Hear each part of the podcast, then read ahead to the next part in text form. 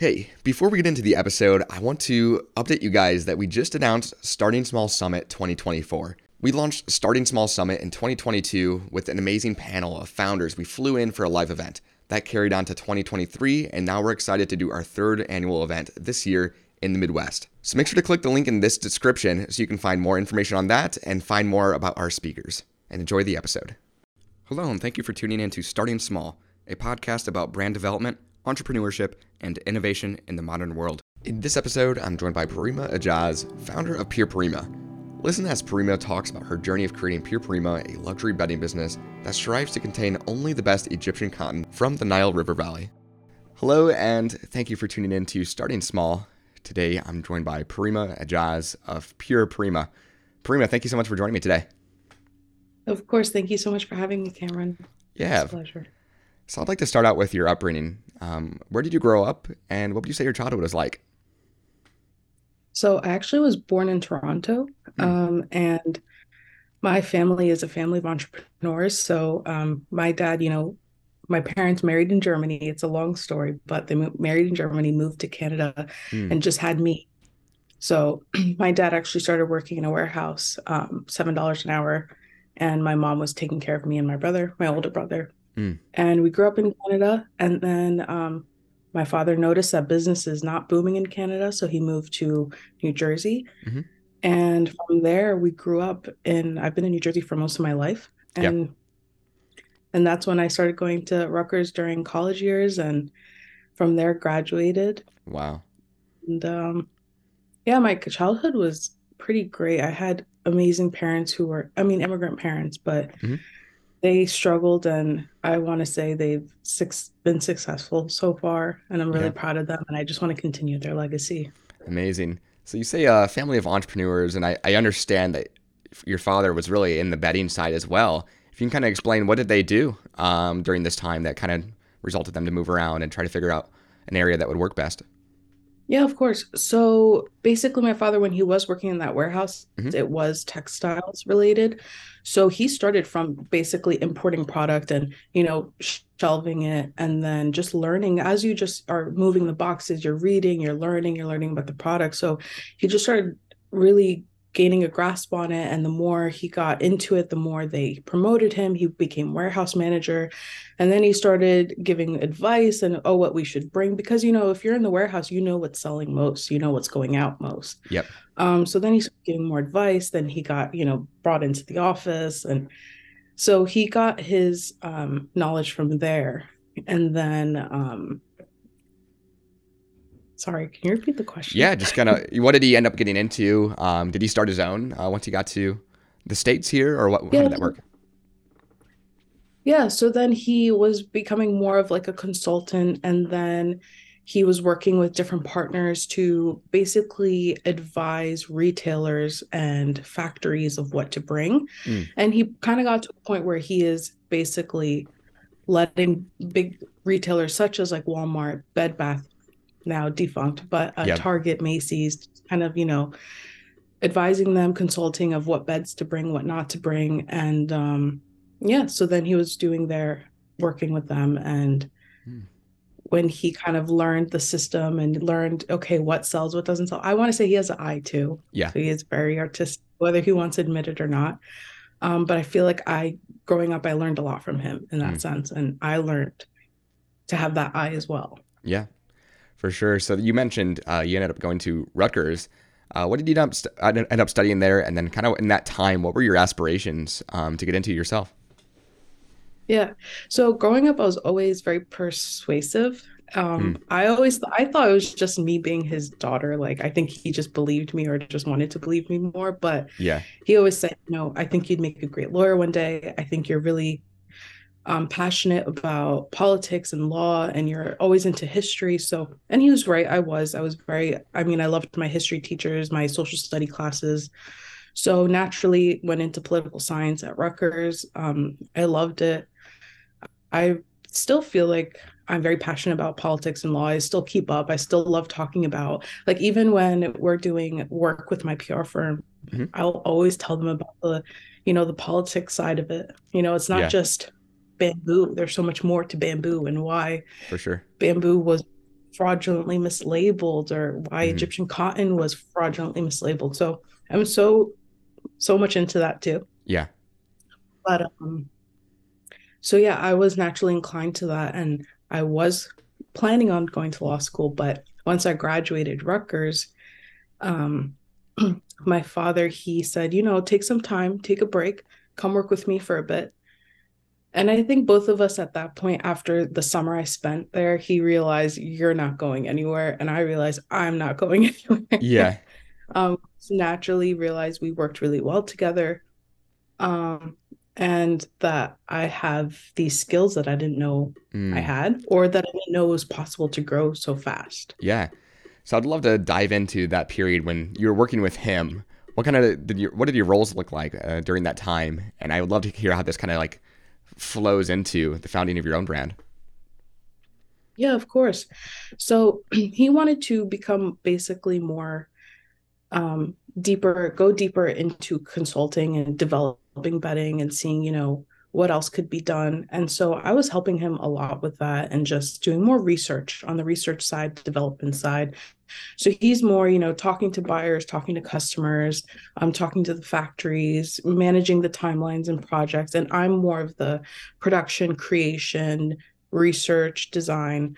Hmm. Um, and I was doing a lot of also back end on the websites, just, you know, building the products, building the websites, building the descriptions, and making sure everything looked right. So I kind of, in that time, grew a passion for web design, graphics, um, social media, like just basically a lot of facets of business that I didn't realize I loved or could do. Yeah. So then we get into 2018. I know you graduated in 2017. This is when Pure Parima actually comes about. So shortly Yeah. after graduation, but it's we've had some stories in the podcast where they've come out of school, they've come out of school and then founded the brand, but it's it's rare to find for sure going straight into that. So what is the inspiration behind that? I know some of the ethical backgrounds of sourcing the materials is kind of like a driving factor, but from your POV, mm-hmm. what was the, the founding story? Yeah, of course. So at this point, still, I'm working with my father more under under him. Yeah. And when the scandal broke out of the Egyptian cotton scandal of uh, Walmart mainly, Mm, but you know, Target, Bath getting caught selling um, Egyptian cotton products marketed as Egyptian cotton, mm, um, but were really less than 50% Egyptian cotton. mm, So, and this was brought in by consumers. They went and tested it and, you know, they got caught. So, when we saw that that was, and you know, it's, it's, I'm not saying the textile industry is small, but Yeah. when something like that happens in your industry, it's like the talk of the town. for sure. And so everybody was just so shocked. And um, I think I just kind of like wanted to get into the politics side again of it and just see like, well, like why, how, when, you Yeah. know? For sure. So I just started researching and I found out that there's a whole ministry that backs the Cotton Egypt certification and the trademark. So one of Egypt's main export is Egyptian cotton. So it's super important for them to Hmm. not only protect it, ensure that it's a trademark that is known for its authenticity and rarity and it maintains its status. Yeah. So when you have companies like Walmart selling Egyptian cotton for $20, it, it really brings down, you know, the status of the trademark. um, and it infringes on. So Egypt, after this, really took it seriously and it was like, this needs to stop. And so they created um, another faction, the Cotton Egypt Association. Mm, And so this organization's main job is, is basically to protect its trademark. And that includes trademarking, uh, certifying the manufacturers, the brands, the products um, to ensure that it is 100% Egyptian cotton and there's guarantee mm. and you can trace it by the, the four digit code Yep. back to exactly where it was purchased. Um, and yeah, and after that, nobody wanted to touch Egyptian cotton because they were scared. Interesting. Uh, Target was like, forget about it. Walmart, everybody, they just did not want to touch it. And so, you know, with this in the back of my mind of, okay, well, there's a way to guarantee it. And I know that, you know, if I'm going to buy something, I know I'm going to look for that CEA logo and that certification. Yeah. And I was like, I wonder if there's a way you can bring it all together. And so after I did more of my research, I brought it to my father and I was like, I think I think we, we should try this out with the sheets. And he, you know, fully supported me and he thought that was a great idea. And we just kind of basically dove into it and what it would look like. And of course, I took loads and loads of his advice mm. and his inspirations um, because, of course, he knows textiles in and out. And yeah. so um, that's basically how it started. And we just amazing by a scandal. I, wow. So, yeah, I mean, you're you have this interesting position, kind of being able to leverage his resources and his experience. What did the sourcing look like from that time at launch? Was it using kind of his um, partners at that time? What what did that look like for sourcing for material then? Yeah, of course. So actually, although he had been in the industry for so long, sheets was something new for him. Okay. Um, so he didn't have any resources or any partners or anyone beforehand. We kind of just um, maybe have a few friends in the industry that we might have talked to a little bit of okay if we do this what is it going to look like um, so we have like probably one mentor in the industry who helped us mm-hmm. um, kind of give us advice of you know what to ensure is important what's you know make sure to avoid um, but other than that it, we both kind of went into it blind um, yeah. we learned a lot along the way but it's been so a rewarding task, hard yet rewarding. Mm. Um, but yeah, so he so he's originally from Pakistan, so we felt more comfortable sourcing our product from Pakistan. Mm-hmm. But also the other thing is um, a lot of the reason why Egyptian cotton is so expensive is because it's usually made in Italy or Portugal. Mm. And of course, it's because it has Italy and Portugal have this like centuries long uh, artisanal and um, what is it craftsmanship and yep. skills that you know of course you can't find anywhere else for sure um, but pakistan is emerging and its textile ability and its craftsmanship is growing by the day mm. and so we went to them we're like we gave them this project and we're like show us what you got and the samples came out so beautiful mm. um, we're able to get italian quality if not a little better in yeah. some aspects um, for a fraction of the cost. And that savings that we have, we have given that to our customers. So you are no longer spending a thousand dollars for a flat sheet. You can get a whole set for two hundred fifty dollars. So that was mm. something that we were very happy to have been able to achieve. Yeah, for sure. Going on at launch, then, um, with some of your background that you developed kind of within that year working with your dad, what did uh, that strategy look like? Did you guys solely launch direct to consumer, e commerce, online, or how, how did that look, the operations wise? Yeah, of course. So while we were ensuring that our brand and products and manufacture were getting certified, mm-hmm. um, I drew my first specs, my product specs. I because it's just me and my dad, and yeah. I'm using more of his resources, and advice, but everything the actual doing part is just me, either doing it, learning it, figuring it out. Um, and so I submitted my first specs to the factory, hand drawn. And I was like, I don't know if they're gonna know what I'm saying or if they understand the graphics or the the you know the technicality, but yeah, they got it. And mm-hmm. the other half of my time was spent building the website, um, building our social media, and so it took a lot of YouTube University, I like to say, um, some coding. I had to teach myself a lot of things. Wow. Um, but eventually I got our website to a place where it was um, looked pretty good. And we brought our products. All of this took basically, I want to say a year. Mm-hmm.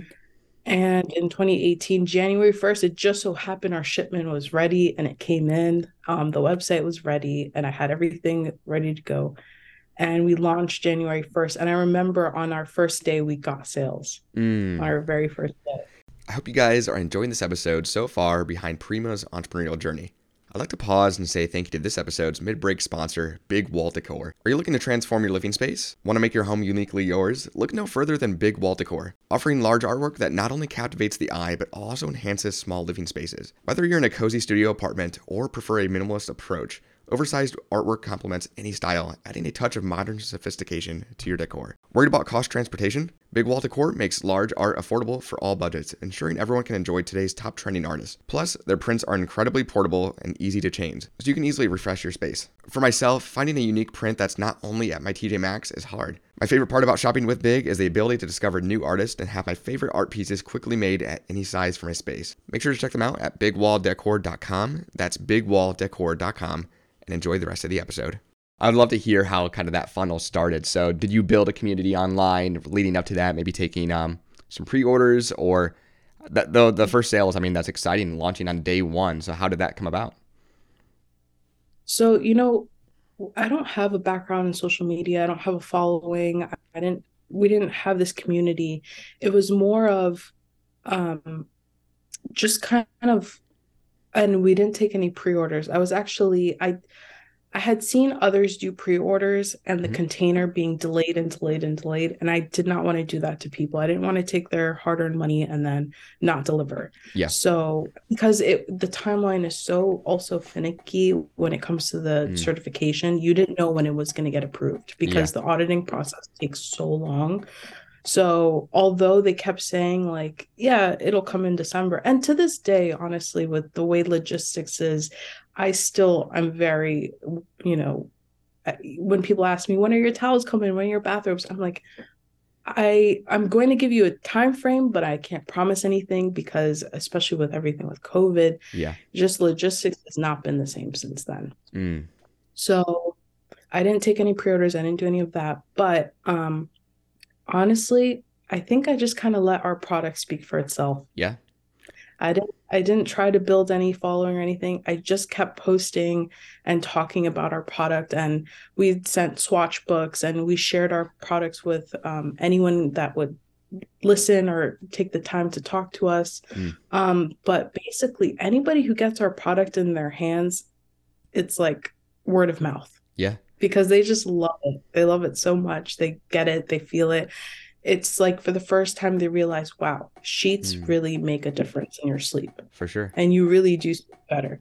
And that was hmm. something I wasn't really expecting to hear as much, but mm. um, I just wanted to make good quality sheets. Um, but to know that better sleep is coming out of it, it makes me really happy because sleep is yeah. so important. Absolutely. Yeah. It's a, it's an interesting point you say that because um, I, I received a some of your sheets as well. And to the listeners out there, if you see the website, like you can see visually kind of the the care that goes into the packaging, but then receiving it firsthand, I'll be fully transparent. It's like one of the most beautiful consumer experiences I've ever had. Like the box, amazing, from the pamphlet f- with information, the sheets themselves. How important was that packaging to you at the early days? And I mean, you guys made such a, a beautiful display for consumers at first look. Oh, thank you so much. That means a lot. Yeah. Um, you know, honestly, that packaging, it's basically been like that since day one mm. because, and we invested in our packaging to ensure that we convey the most accurate information that is just as luxurious as the product itself because it just didn't feel right to send Egyptian cotton sheets, the most rarest cotton in the world, in a plastic bag. One, sustainability. Yeah but two it's just it's like delivering a really nice car in a i don't know in a in a beat up trailer. It yeah. just it you need you know yeah. it it all matters. The whole process matters. So um but what was super important is because you know we're self-funded. We don't to this day we're still self-funded. We don't take any outside funds. And so for us in order to ensure that we really have that customer return hmm. um, mm. and that customer retention rate. Um, we ensured that our packaging, our pamphlets, you know, whatever you're reading, you have all this material to explain to you why, you know, what goes into it and why yeah. it's so great. And um, I've, you know, I talk to my customers all the time and they're saying, you know, I'm so glad you gave me that catalog. I'm so glad you gave me that swatch book because I gave it to my mom, my sister, my friend. And so for us, our business has really grown mm. through word of mouth, just people talking about how much better they're sleeping. It's like you tell 10 people, two of them take it seriously. Mm, yep. I love so, it. So that I want to say we've grown the most. Yeah. Because I mean, we're, we're a, I mean, you have companies like uh, Amazon and Macy's and Target who have been around forever, and they have these like large mm. stakes in the industry, and so yeah, you have little old us coming in. Um, we really leaned heavy into ensuring our quality, which is what matters, of course. Number one, and always should be, is leaning into quality, mm. and that quality speaks for itself. And also, really appreciative of anyone and everyone who gets it and shares about it. Mm, for sure. Looking at the operations side of the business, um, do you how, how does that look? Do you guys have a 3PL? Do you hold inventory in house? Kind of walk us through once a consumer orders a uh, their first package. What does that look like? Of course. Um, Cameron, everything's in house. Yeah. Every single thing is in house. Yeah. Amazing. I don't outsource anything, not my customer service, not my um, fulfillment, not my mm. warehousing. It's we are all in one place. My showroom, my all of my team, uh, fulfillment, warehousing, everything. We are all in one space Incredible. in um, Lumberton, Jersey. So if you come in, if you wanted to come in, you could take a tour of the whole place. Um, mm. And it, start start to finish from the point of conception to fabrics on the wall and colors to you go to the back and you see the finished product and it being shipped out to customers um, and i honestly want to keep it that way mm-hmm. till the end yeah um, it's so important because one our packaging and the way our products are shipped it takes so much care mm. um, someone is hand tying that Mm. And that person is checking and ensuring that what you're getting is free of defects and it's perfectly done. Mm. So, and then with customer service, I just couldn't trust anyone else but me and maybe a few others to answer questions or help customers. It's just your whole business is your customers' happiness and satisfaction. And yeah. I just can't imagine me not being a part of that. Yeah. So a lot of times I'm aware of every single thing that happens in our office, in our warehouse. Um, every problem, I'm a part of it. Mm. Um, so I want to ensure that, you know, this whole flow, this organization is flowing nicely. And I want to say maybe everyone having a hand and everyone being aware of everything so that we can make sure, you know, any problems get um, smoothed out quickly yeah. has been, you know, the answer for our growth our you know our gradual growth. Um yeah it's all in house mm, incredible. What does uh, the future of the business look like outside of like e-commerce? Have you thought about or are you in retail or what does that opportunity look like for the future? Mm-hmm. Of course so we actually have a showroom right now and um, we're in this um, apart not apartment it's like a unit warehouse and um, we have actually people stopping by quite often. It's really nice. I get to talk to my customers. Others mm. are just like, "Hey, I didn't know you were here," and they just get to learn about us just by walking by. Yeah. Um, and so they get to come and see the showroom, and they, I mean, I think it's great because they get to feel everything. Yeah. They get to see every single color and feel everything. And honestly, it's very rare for someone to not walk out with something in their hands. Mm. It's like because once you feel it, it's like, okay, I'm not leaving without something. Yeah. Um, so at the moment, we just have our showroom. Um, we do have, you know, plans in the future of doing retail, maybe, but it's definitely not in our priority list at all right now. Yeah. Our priority is honestly just to keep expanding our online presence, mm. whether that means um, continue expanding our website or other platforms. Like at the moment, we're on Perigold.com. Okay. And the Bay for Canada, and um, it's been great. So we're looking to just continue expanding that, and mm-hmm. really excited about that. Amazing. Well, you you shared a lot of kind of the benefits of Egyptian cotton in specific.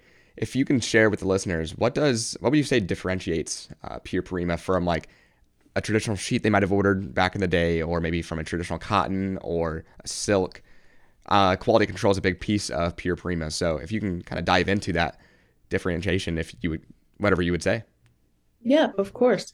So, you know, number one, cotton is king. Always and forever will be. It's just, you know, th- there's always new things coming out like bamboo and um, Tencel and all these things. And it's just cotton, it has time and time again proved itself that it will forever be the number one fabric. I mean, it's natural, it's breathable, it's beautiful, it's cotton to me cotton is just the best feel ever mm.